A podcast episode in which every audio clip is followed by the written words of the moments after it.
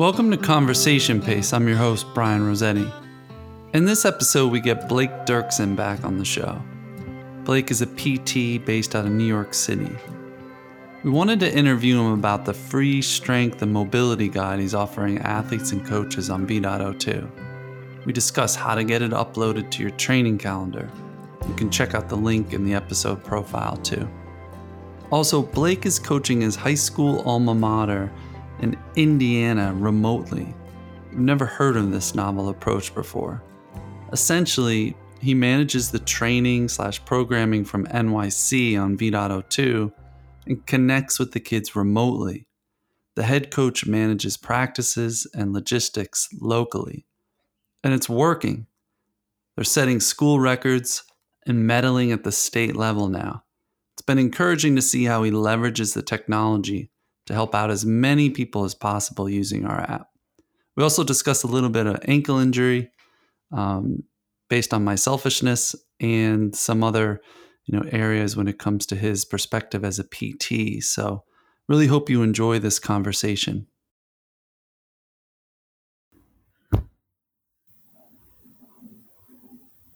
Blake, welcome to the show, man. Hey, Brian. How you doing? Thanks for having me. So you're back. This is the second time we've had you. I think you now have that distinction. I think we've only had Jack on twice.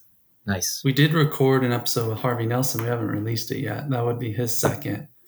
Um, so yeah, man, we're we're obviously big fans. So um, we got you back for a second podcast episode. Likewise, it's an honor. Uh, you're in New York. Um, it seems to be a heat wave now. How are you guys doing there? Good. Yeah, I'm in the Upper East Side. Um, biked back from work just now and uh, had to do a quick shower because it's like 95 degrees. Um, but yeah, it's kind of just ending spring right now, so it's not not quite used to this high 90s heat, but uh, it'll be here soon. So good to get used to it. How's the clinic? So you guys are on the Upper East Side. Is it busy in person now? Do you are there still clientele that that are reluctant to come in, or how's business? Yeah, Bespoke Treatments is in Midtown. Actually, we're on 40th between uh, Madison and Fifth Ave, mm. um, and it's been pretty steady. I mean, nice thing about Midtown is that it's just a hub, so a lot of people either uh, work around the area or uh, it's easy to get to um, through subway or, or, bus or car. Um, so we've had a pretty steady flow of clients. We've been able to bring some some new therapists on, um, and we're growing. So yeah, things have been pretty good. That's awesome. And how many PTs there? At that specific location? I should really commit this to memory because every time someone asks, I have to like count on my fingers. Um, I think it's seven in New York, uh, and then we've got a clinic in Seattle and San Diego as well. That's right. That's right. Um, all right, cool. So for the listener, I want to get into a couple different topics here with you. So we'll, we'll go right to the chase here. Um, number one is strength exercises. You just did something really cool um, and unique for us on the app to help out other coaches and yeah. athletes. And we just released a new stats feature, so I wanted to to mention that and um, maybe discuss, see where that goes. Ankle injuries. I'm suffering from one. Maybe that's helpful to certain listeners. Hopefully, yeah. not too many in the future, but just very interested. This is a different type of injury. I've never experienced this before.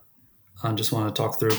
And then, as I mentioned before we started recording, most important to us is the remote coaching you're doing for your um, former high school team, your alma mater. So I want to talk about that and how that concept came to be and the success you're having. I think it's pretty cool.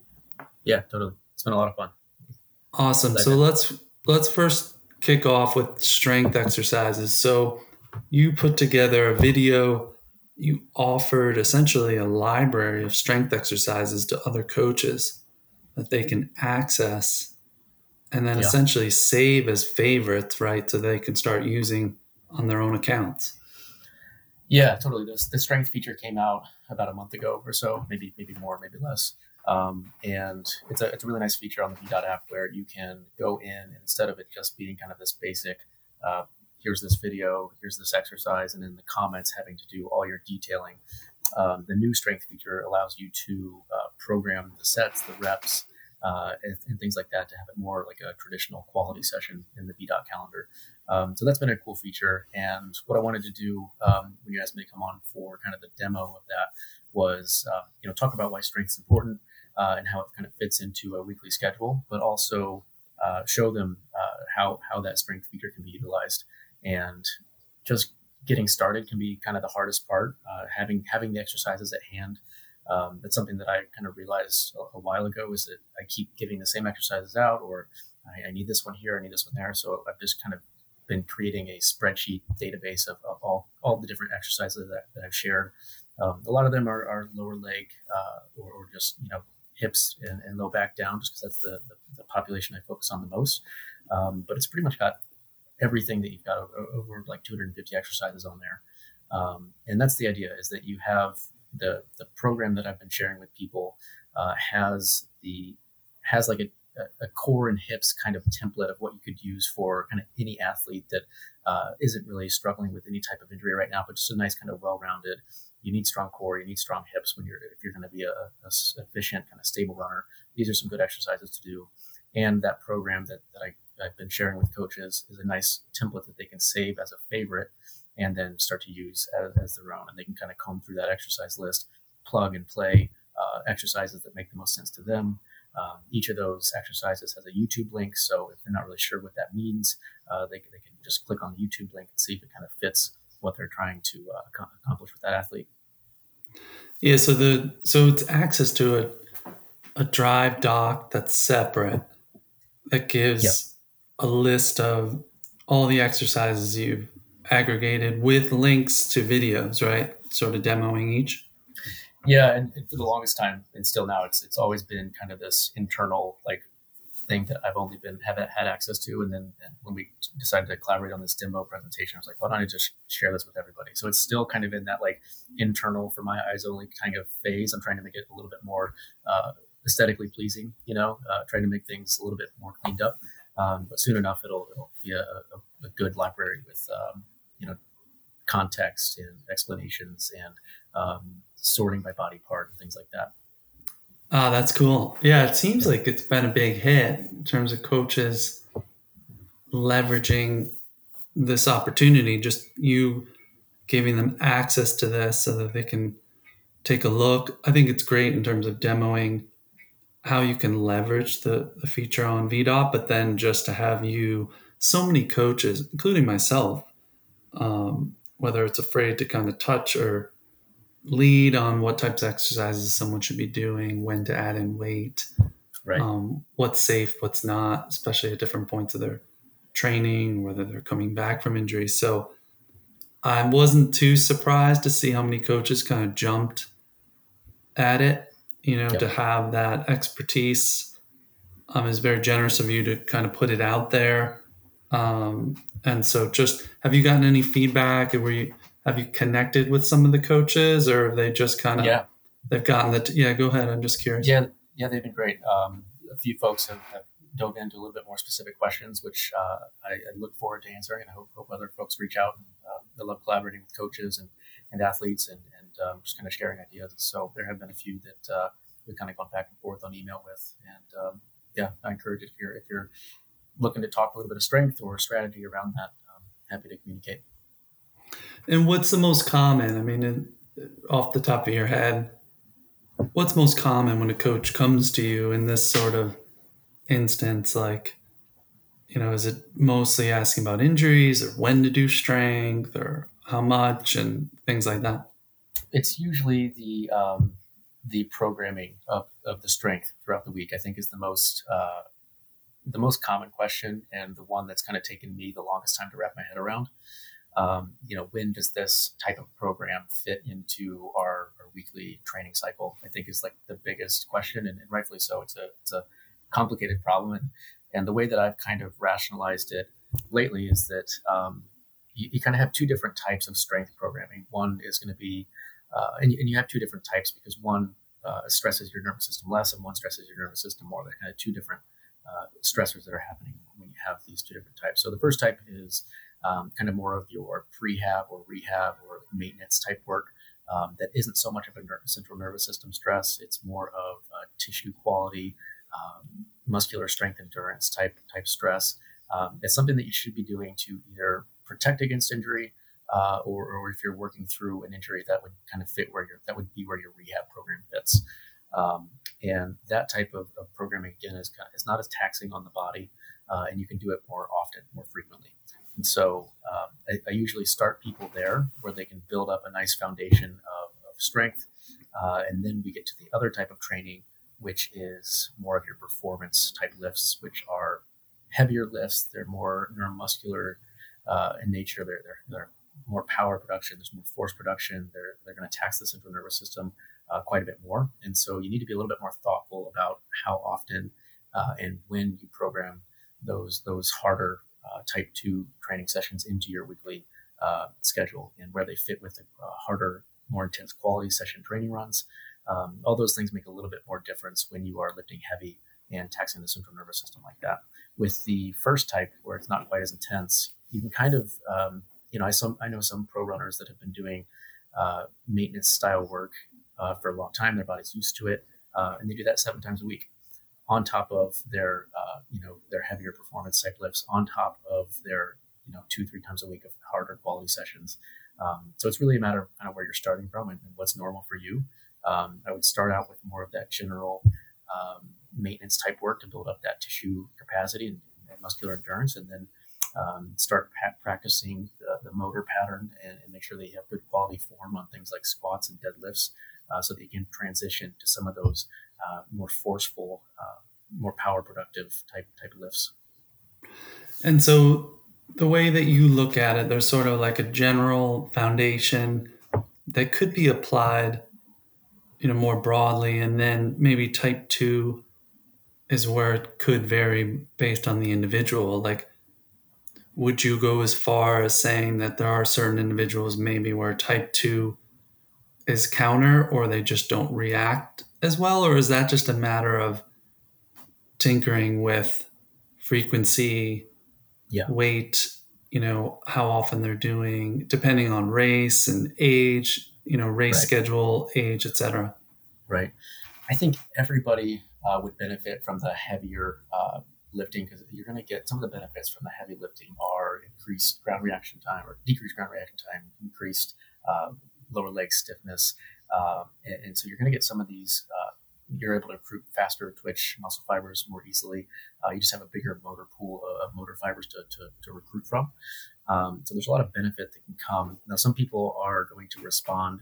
Um, they're going to be really sensitive to that kind of training, where maybe you can only do once a week, uh, and, and, that's kind of they, they, tap out after that. Other people might be less sensitive to it and require more of a dosage of that type of stimulus. Um, and then the person that it's probably not best for is someone that you feel like may be overtraining or conversely may not be recovering well enough uh, or maybe nutrition or sleep is a factor. And if, if you're if you're not recovering uh, and, and, not getting that that recovery part of the cycle in, one of those things is going to have to go. Uh, and, and, strength training is, is usually the first thing that you want to take off the list uh, so that you can maintain running fitness. But generally, I think everybody could, could benefit from the strength training as long as it's done safely. Um, and there are some, you know, the hex bar deadlift, um, bench, hip thrust. Those are all kind of safe uh, beginner type exercises that a runner who may not be as well versed in the gym uh, can, can pick up pretty easily.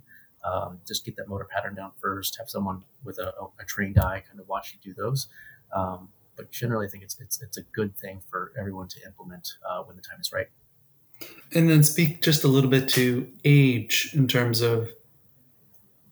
I've read some things where masters runners becomes more and more important. Yep. Or some might say, oh, I, you know, that bothers me, or I, am afraid to to maybe mess around with with some weight bearing stuff. Um, yeah. is, is, that the case, or you know, and then speak to the opposite side of the spectrum, the maybe younger athlete like high school that that you're working with. Um, how much does it vary? Do you think? Yeah, I think I think it's great for both. Um, I think it's really important from a young age to learn those skills, um, just because you know I, I, spend all my day working in an orthopedic uh, clinic, working with injuries of, of, various kinds, and almost always the answer is some form of mobility, some form of strength training. and being well versed in a gym and being comfortable in a gym, uh, knowing how to pick up a kettlebell and how to use a kettlebell or, or how to get under a, a barbell or um, do these certain movements and these patterns safely is uh, is really important. And uh, you're, you're ahead of the game if you if you know um, how to how to work in a gym, and if, if something pops up, you're, you're able to kind of uh, manage things yourself uh, if, if, if, you're able to. Um, so the younger, the better. I think you start with like with everything, you start with fundamentals. Um, so for our freshmen right now at the, at the high school, uh, a lot of it is just the skill work, the motor patterning, the uh, just getting the getting used to running uh, for the first time.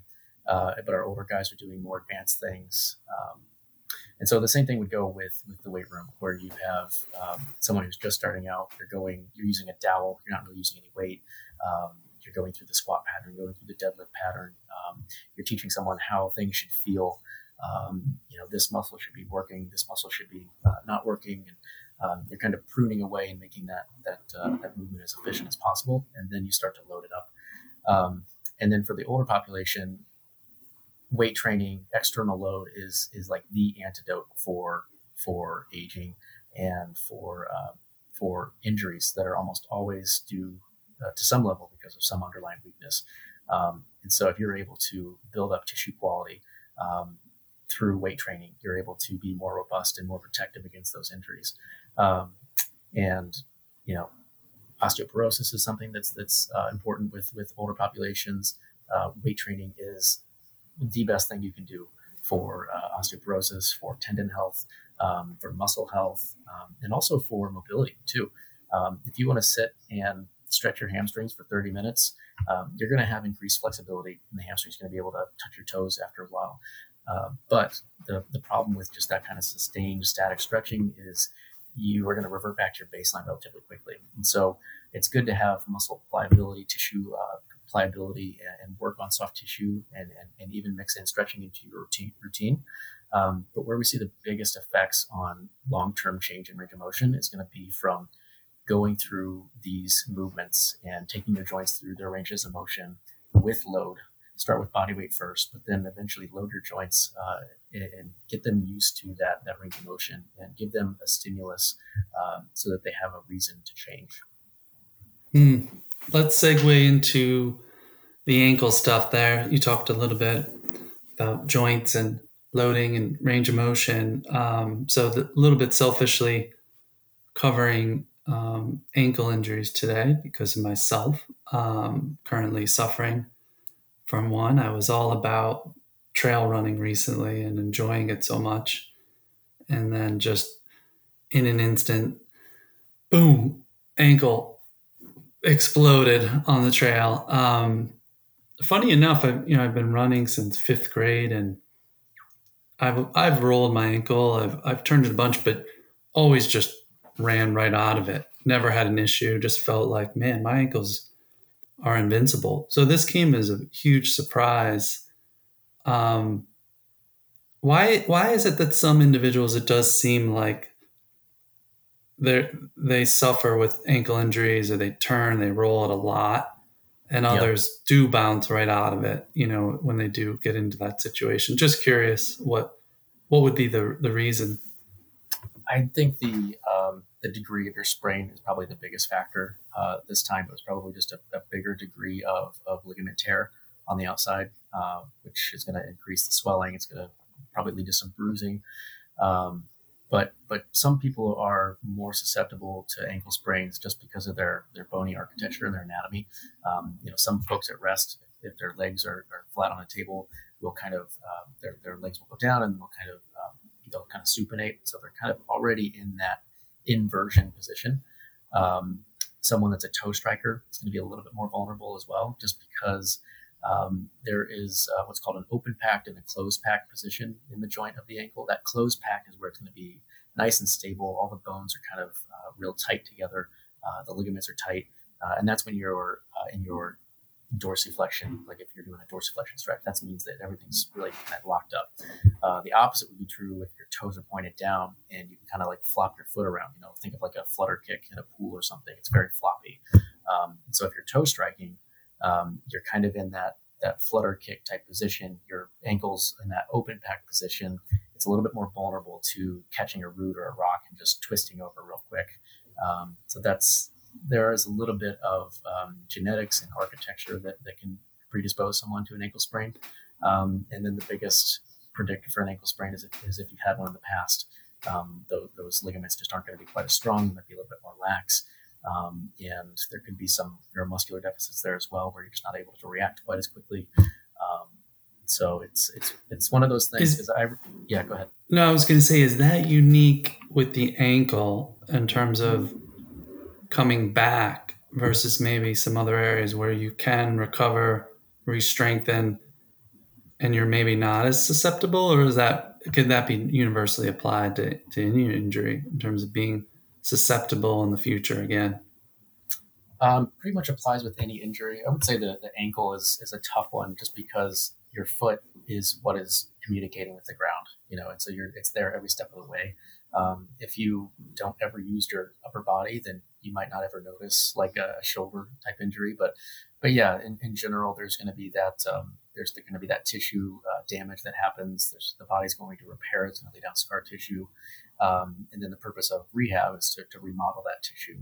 Um, and so generally every body part, whether it's bone, which is a, is a living dynamic biological tissue, uh, or, or tendon or ligament, all these things kind of go through the same uh, damage, repair, remodel, and healing phase. Um, but the ankle is just, especially if you're a runner, it's such an important, uh, such an important joint. Um, it can, it can, if you have chronic ankle sprains, it can really kind of affect things up the chain too, where you're just not able to, you know, if you have someone with a, a chronic ankle sprain, they just do it frequently. You might notice that their calves are a little bit smaller. Um, the, some of the muscles on that, that leg are a little bit smaller. They've atrophied. They're just not able to recruit the, the, the motor units like they do on the other side. So it's um, it's one of those that can, can kind of be like walked off, uh, and, and, a lot of people do, but it's a really important one to, to take seriously uh, and make sure that you have like the right kind of strength in place. Um, it's not it's not going to be like a you know it's not a life threatening injury by any means, but if, if you want to be serious about running uh, running well, you want to make sure that you're getting all the right things back in place so that it doesn't lead to things down the road. Right, right. That's a good point. I was gonna, I was gonna say my next question was, how stupid is it to be running on it? Assuming there's no pain, but yeah. the range of motion and s- swelling is still yeah. still not, you know, back to normal. Um, now the the first five, eight minutes is a little bit icky, um, frustrating until it warms up. And then, you know, I've gotten into good rhythm. I don't feel like I'm compensating too much, but then, you know, the, that night or the next morning, you're I'm hobbling around. It's still s- swollen. There's no bruising. Yeah. Um, just curious, like I don't, I can't seem to get over the hump on the swelling and the range of motion. You know, it's still stiff, and that's what worries me. Right.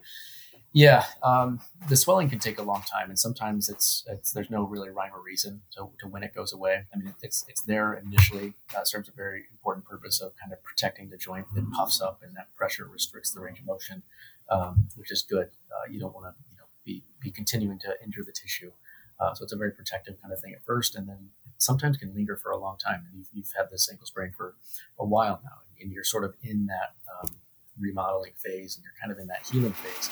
Um, and to your original question, I, I, think I don't think that it's stupid at all. I think um, getting back into the rhythm of running is important. You'd want to be smart about your programming with it, making sure that you're not, you know, just jumping right into marathon training or something. Um, but yeah, I would I would instruct someone. Okay, we're going to work on these things, work on these range of motion exercises, and, um, but we'll, we'll get you back into a, a kind of a regress training plan and get you back to where you want to be uh, as quickly as we can. Um, but this is also one of those cases where um, I do think like a, a, hand, a, hands-on kind of manual session would be help, helpful. Um, a, a, lot of times, what you'll see with an ankle sprain is there's a, lack of eversion in that hind foot. Um, there's the loss of dorsiflexion as, as a big one, um, and those are things that can kind of be cleared up with, with a good kind of manual therapy session. Yeah, I was going to ask that, and then also just taping, elevation, all that stuff that. Yep most people know, but that's you just have to continue. Yeah, and I think some of that swelling too sometimes can be just because the the joints are, are still a little irritated, and getting that range of motion back so that the joints slide and glide like they should um, sometimes can help take that that swelling down. Okay. Um, all right, cool. So I don't want to turn this into uh, my own PT session here. Um, stats. I, I want to go into stats a little bit. I know you're a data guy. When you first, when we first met, you were helping us once again um, give feedback on the app. Yeah. Um, this was several years ago. That things have come come along quite a bit since, but we're still working our way into data, um, looking at different types of data visualization and how to how to expose that to athletes and coaches on the platform to really better inform their training or make better decisions right. um, to help analyze not just to show data now we do a little bit recently with the new feature of historical training very general you know you've run this many times over different periods of time um, you've totaled this much mileage you've climbed this much you know, elevation, that stuff. You know, Strava does some of that stuff.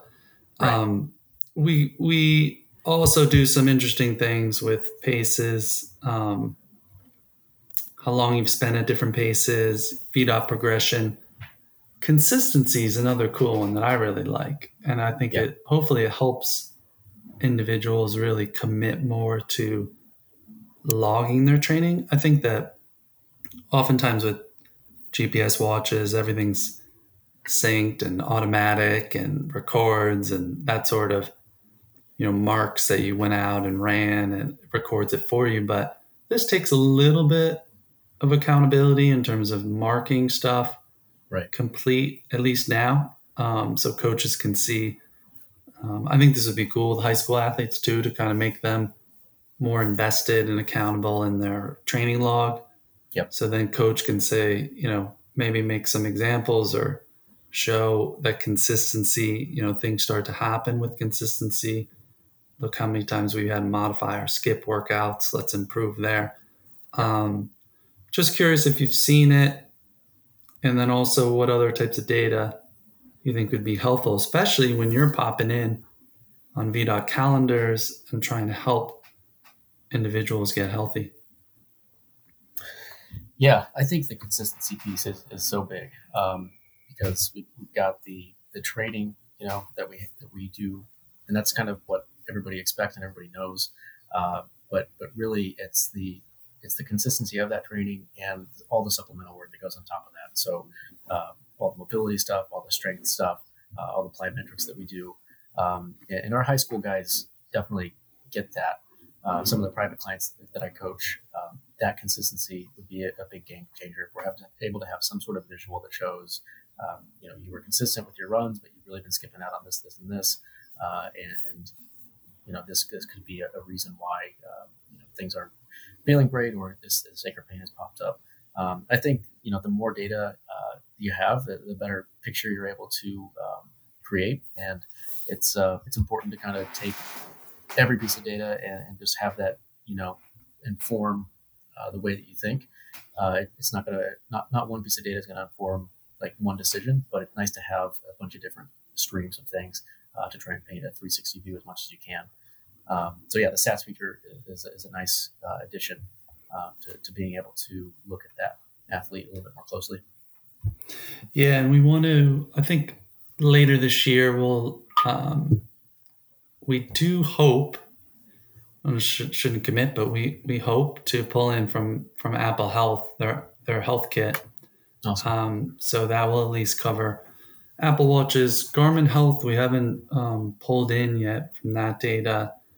Eventually, we could maybe connect with Whoop, um, maybe some other services to give coaches a, a sense. Otherwise, we, we're asking them athletes more and more to go in and maybe to log sleep, things like that that might be helpful.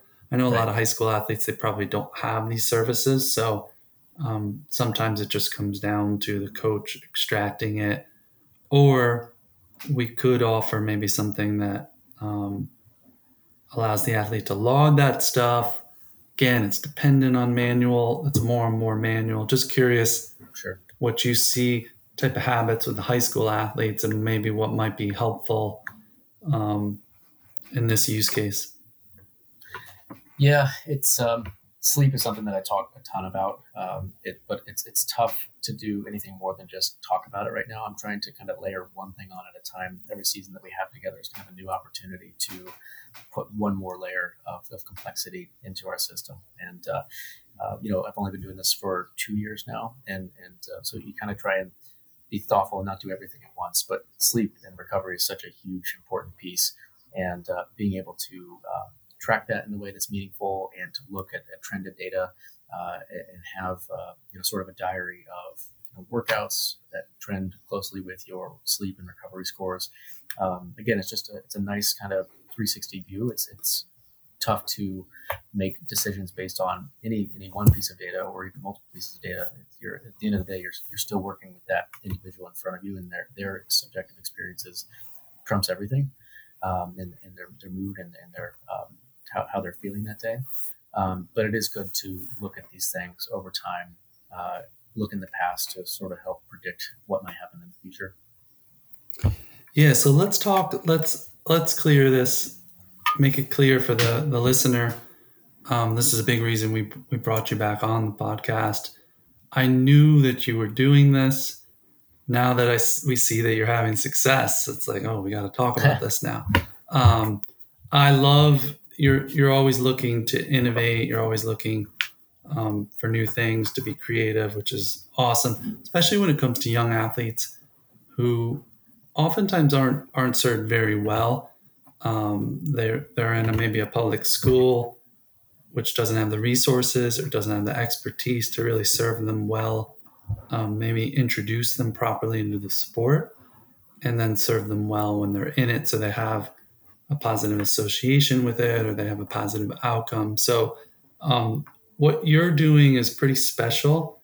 I hope that other coaches kind of hear this and maybe um, just like you're encouraging coaches to do with the strength training, be creative, um, share share ideas um, on on the app. I thought this was awesome to kind of expose what you're doing, talk a little bit how you make it work and the success you ha- you're having. So you're based out of New York, New York City, but you're coaching your alma mater, your high school team, based out of where again in, in Indiana? Noblesville, Indiana, a little north of Indianapolis. No, Noblesville, Indiana. Where is it again? It's about 20 miles north of Indy. 20 miles north of Indy. Okay.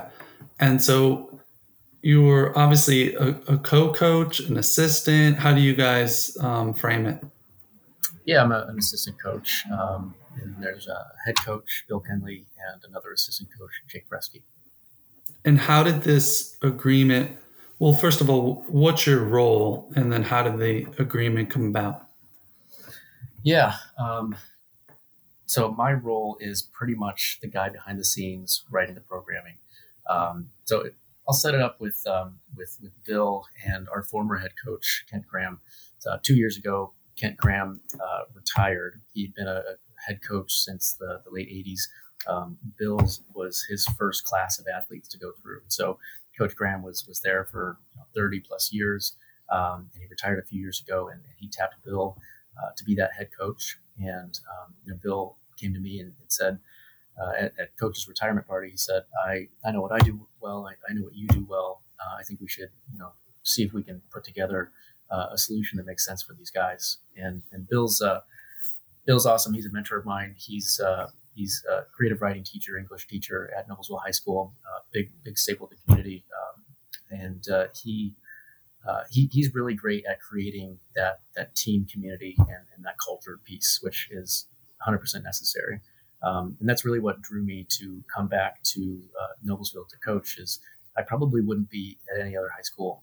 This is this is something that's a total passion project and uh, has been something that has, has been a little bit of an experiment because, uh, like you said, I'm always kind of trying to tinker and see what might work. And I, I knew that the information that I was able to give would, would eventually, if, if, if, it fell on the right ears and fell on the right right people, they'd just take it and run with it. And with the help of Bill and with the help of of uh, Jake and with kind of the culture that Coach Graham already had in place already, um, that we could all kind of bring our, our resources together and, and, make something happen. And so my role is kind of that behind the curtain, writing the programming, um, making it very specific. I think the first time I talked to the guys, it was like, you know, this is a team of 30 plus people, but we're going to train you like um, you know, 10 individual kind of elite athletes. And so for our top 10 guys, it is uh, very much a, a, kind of individualized approach.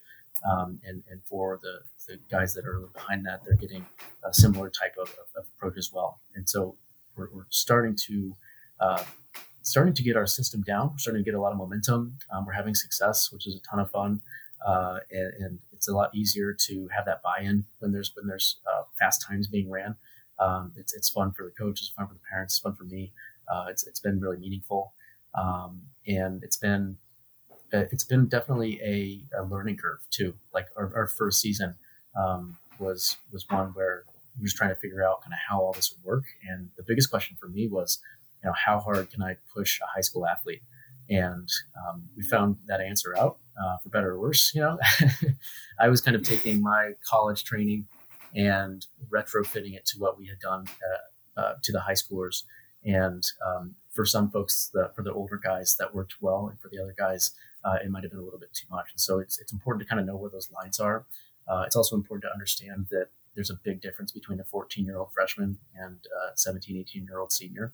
Just developmentally, there's a huge amount of change that happens. Um, and, and so knowing how to regress and, and give the freshmen what they need and the, the seniors what they need uh, has been a really a big and important lesson. Um, but now we're to the point where I feel like now we're to the point where I feel like if we have a, a freshman joining us um, by the time that they're seniors, they should be they should be really good runners. I think we've got a nice kind of well-rounded system in place and uh, a good culture to kind of build from. Uh, how many boys on the team? Can you hear me? I can hear. It. Yep. How many boys? I got an echo there, Blake. What your your headphones died out? I guess. Let me see.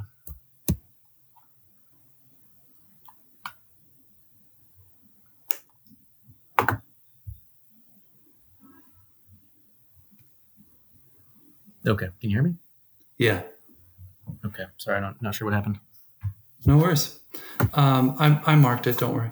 Um, okay. okay. So I'll jump in again. How many boys on the team?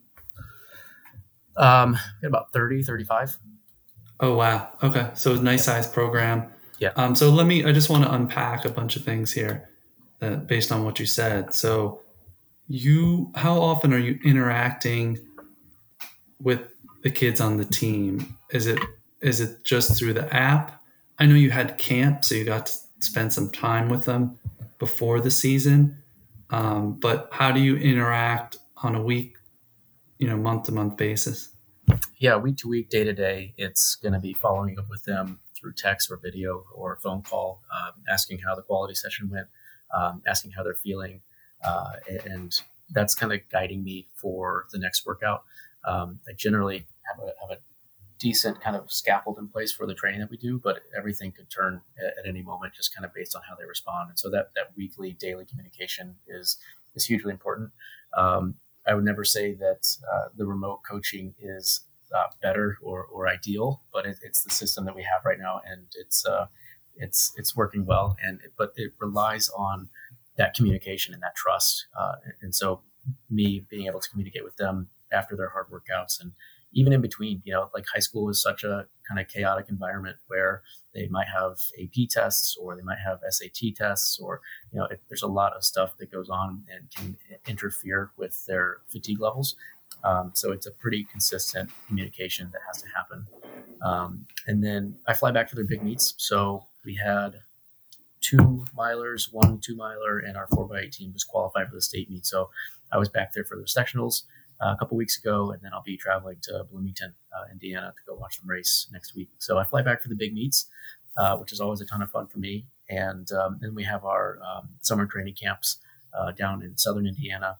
Um, it's about a week long, where we're just living the the, the tent and uh, bonfire lifestyle for about four or five days, and uh, fighting raccoons and and uh, braving the weather. and the dads come down, and the alumni come down. So it's a lot of fun. That's cool, man. Wow, impressive that you're getting out to see some of the meets too. Mm-hmm. Um, so it's you're interacting with the kids. It's not just here's the season plan, local coaches, keep me right. posted. I can make a few updates based on what you're seeing on the ground. Yep. You're you're interacting directly with them. It's not just a check in with the coaches, the local coaches. Yeah, it's um, it, it's there is some silver lining to being remote. I think it's important in some ways for the athletes and the coaches to um, be able to make decisions based on what they're feeling that day. Um, you know, so if I were there on, on, the ground, I'd be you know pulling people or maybe changing up the workout real quick. Um, and and now those guys are by necessity having to kind of learn those skills on their own which is a huge part of, of, of training uh, in college and, and, on your own later. Um, so it's it's never been this kind of fear driven. Uh, you, you got to run this eighth 400 under 60 or you're cut kind of thing. It's always like, you know, what's the purpose of today? Um, you know, times are times are important, but we don't stress times a whole lot. Uh, it's really about the intensity and, and, kind of the feeling that we're trying to get for that day. Um, and and a lot of that is just going to have to come from them just practicing and practicing those paces and being honest with how they're feeling during during each session. And um, you know, you, you could worry that that might lead to some people slacking off. But what we found is that these guys are have self-selected themselves into a, a group of, of just really dedicated, uh, just athletes that are that are really serious about it. And uh, you know, being remote, I'm not able to give them like brochures every day or say this is this is our lecture for today about nutrition. And so um, it's kind of been this model where I'm going to put it all out there for you, and, and, whoever wants to wants more information, it's there for you, uh, and we can always have these conversations. And, um, and, and every season, I'm going to try and bring something new. Um, and so we've kind of got this nice bare bones structure of, of what, a, what a program needs. And I, I, I tell them that it needs um, the right, right, physical training, uh, it needs the right mental training, it needs the right nutrition, it needs the right um, recovery, and it needs the right team the right culture, the right, right people to do it for and with. Um, so we've got a, a, most of those down, but it would be really nice to, uh, and that's the plan for the future, is to start to uh, carve out some some more resources in the nutrition and in that recovery space. Have you guys butted heads at all in terms of training, like training theory, or like coaches on the ground? Was have there been instances where like, whoa, Blake, that that workout was way off. You know, like we guys struggling, they were, you know, complaining, or how is, or they really just kind of handed the keys to you and they're there to motivate, make sure the kids are on time, they're at practice, they're doing, following the workout properly. Did, or has it been more of a collaboration on adjusting the training and, hey, what about this, Blake? Just curious. Yeah. Yeah, there's really been no headbutting. We're, we're all super close and uh, have a ton of respect for each other, for the, for the coaches. And um, I think the way that we frame it is there's no one workout that's going to make or break our season. It's really just about being consistent and running hard on some days, running easier on the other days. And, and um, you know, every, every, workout has a purpose. Um, but, but being really strict and being uh, upset if things don't go right has never really been our style. Um, and so uh, I, have really been given the keys to the programming piece of it, but when it comes to actually executing the workout, you know, uh, whatever happens, things things change, and you know, there's there's no reason to be upset about it uh, on my end. Uh, if, if something like the weather comes in, or they just weren't feeling it that day, that's sort of the the liberty I've given to them as the athletes and the coaches is to say, if something changes, you're in control. Like you you uh, know what we're trying to do today um, you know, push yourself uh, to, to the extent that you need to, uh, and then we'll, we'll recover and hit it next time. And so there's always, it's more of a consistency and uh, long-term type of type of approach than like this one workout. That's awesome. Has word gotten out at all, like in the league, in the state, just in terms of what you guys are doing, or has it been kind of quiet? Like, you know, you've got the staff and you kind of pop in and out, but no one really knows what's going on. You guys are just improving. Yeah, I don't think I don't think it's uh, too well known. Just kind of keeping quiet and doing our thing. Yeah. And uh, yeah, I think uh, it's it's fun to see some of the people that I raced with and race raced uh, against in high school now be high school coaches at their respective alma maters. And so it's fun to kind of run into folks and uh, and, and, just kind of rub elbows and say, hey, how you doing? And uh, you know, some of my teammates are, are, coaches at colleges now, and so it's nice to be able to have uh, this this continued network of people that that um, I used to race with, and now now I'm kind of working alongside in some ways. That's cool. And so success, you you touched on this a little bit. I saw the four by eight team just broke the school record, qualified for state, right? Yeah, that was my record. So I'm a little little little bummed. no, I'm just I'm joking. It was uh it was an awesome night and a huge surprise. I mean, we have um, a freshman. Uh, we have two two really great freshmen. Uh, one of them was on this team, and uh, and we have a, a, senior that came out who was a tennis player. It was his first track season ever. Um, another senior who also made it in the mile, uh, and then um, oh, I'm, I'm, blanking on the last one. Uh, oh, a sophomore who's who's been a, a, huge has had a hugely successful season, and is really dialing things in. Um, so yeah, they took ten seconds off of their, their previous best to to jump down into the low 750s. Um, so yeah, we, have had a success there. It's been a ton of fun. I think what I tried to get across with the guys this for track is that track is just it's a sport that's so much about speed and power, and so it's been a lot of um, plyometric training, a lot of speed training, and and the ability to maintain that speed over time. And so um, it, I think they they feel fast, which is important. You know, they feel strong, um, and that's the cool thing about track is that it's just so it's it's raw and it's it's um, there's no there's no hills or bumps or things to throw you off. It's just you and, and the guy next to you and, and the time. Um, so they're running fast. They're they're excited about it. What will that put them? Let's say they were on about seven. What was it? Seven fifty two. I think I saw. Yep. Seventy one. Nice. What if they go just dip under a bit or their low seven fifties? Where does that put them? Do you know historically? That's a good question. So when I when when me and my guys set the record in 2009, our 752 won the state meet. Um, so that that was that was awesome for us. Now I think it might get you top 10. I'm I'm very much a numbers guy, but I'm also not a numbers guy in a lot of ways. So I don't really know like the records yeah. or the stats or what people are, are doing. Um, but it's but, more uh, competitive now. It's more competitive now. Yeah, yeah. for sure. Wow. Um, That's good to uh, see our miler just broke a 30 year old record. Our two miler uh, is poised to. He's about a second away, I think. I could be wrong on that. And again, not a huge number guy when it comes to records and things. Um, but yeah, it's it's been a lot of fun. Do you think the big difference maker is more the strength? That maybe the kids aren't doing too much different in terms of too much differently in terms of running, speed work, mileage. Is that the X factor? You would say? Is your is your focus on on strength and drills? I, I think so. Yeah, I think it's it's all kind of the same uh, ingredients to the to the recipe that you're trying to create. You know, the speed, the strength, the the long runs, the thresholds, everything is. We're not really doing anything different. We're certainly not a, a high mileage program either. Um, it's just a, a, right combination of the things at the right time. One thing that I put a big emphasis on lately is the the density of workouts. You know, in, in a two week time frame, making sure that I'm not doing too much, um, not making sure that I'm not sticking to this rigid kind of seven day, two workouts, one long run a week kind of framework. Um, you know, if, if, I just texted the guys that are racing state today, I said, um, you know, how you feeling after the Memorial Day weekend? Like, is uh, do you want to do the workout today, or should we push it back? Because we've got that flexibility in our schedule this week. Um, so there's there's never going to be like a Tuesday is our workout day. There's always going to be that flexibility, and if guys need to take a little bit more time, we'll, we'll take a little bit more time. Oh, that's interesting. So there's no set days in this scenario. You're looking at density um, over a few weeks. That's interesting. Yeah. Um, and wait, so state is when? This coming weekend? This Saturday. Yep. This Saturday, which is what June? I don't know when we'll release Fourth, this app. Yeah, it'll be after the after June fourth. June fourth. Okay. Yep. That's awesome. Exciting. Yeah, I'm, I'm pumped.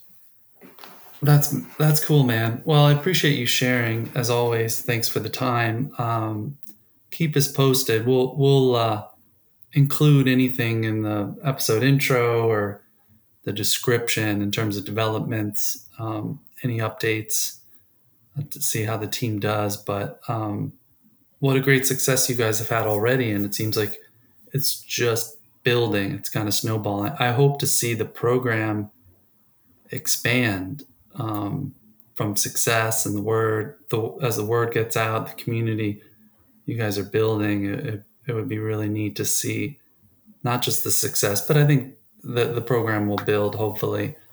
Um, I think naturally that's going to happen, right? But maybe how big, depending on other sports and um, a lot of other factors in that that town. But do you think that the program is that a goal of yours to kind of grow it, or do you not look at it that way in terms of let's get X participation and go out and try and get yeah.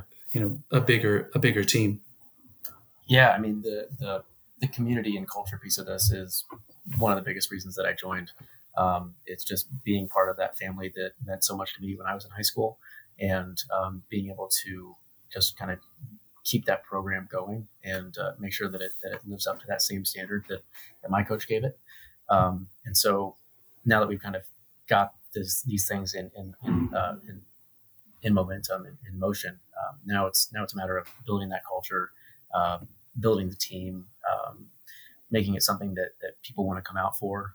Um, and you know, I think it's the community piece is a really big part of it. And so, getting the parents involved, getting the siblings involved, um, doing the spaghetti dinners, doing the all the summer races and all the fun things. Like that's that's a really big piece of why we do it. That's great. I love that, man. That's kind of what got me into the sport too. And I think a lot of um, I don't see that as much, to be honest. Um, yeah. And so I, I just wanted to emphasize that, and that's great to hear. So, um, awesome. Well, best of luck to you and the team, and keep us posted. All right. Yeah. Thanks so much. Bye, Blake. Ciao, man.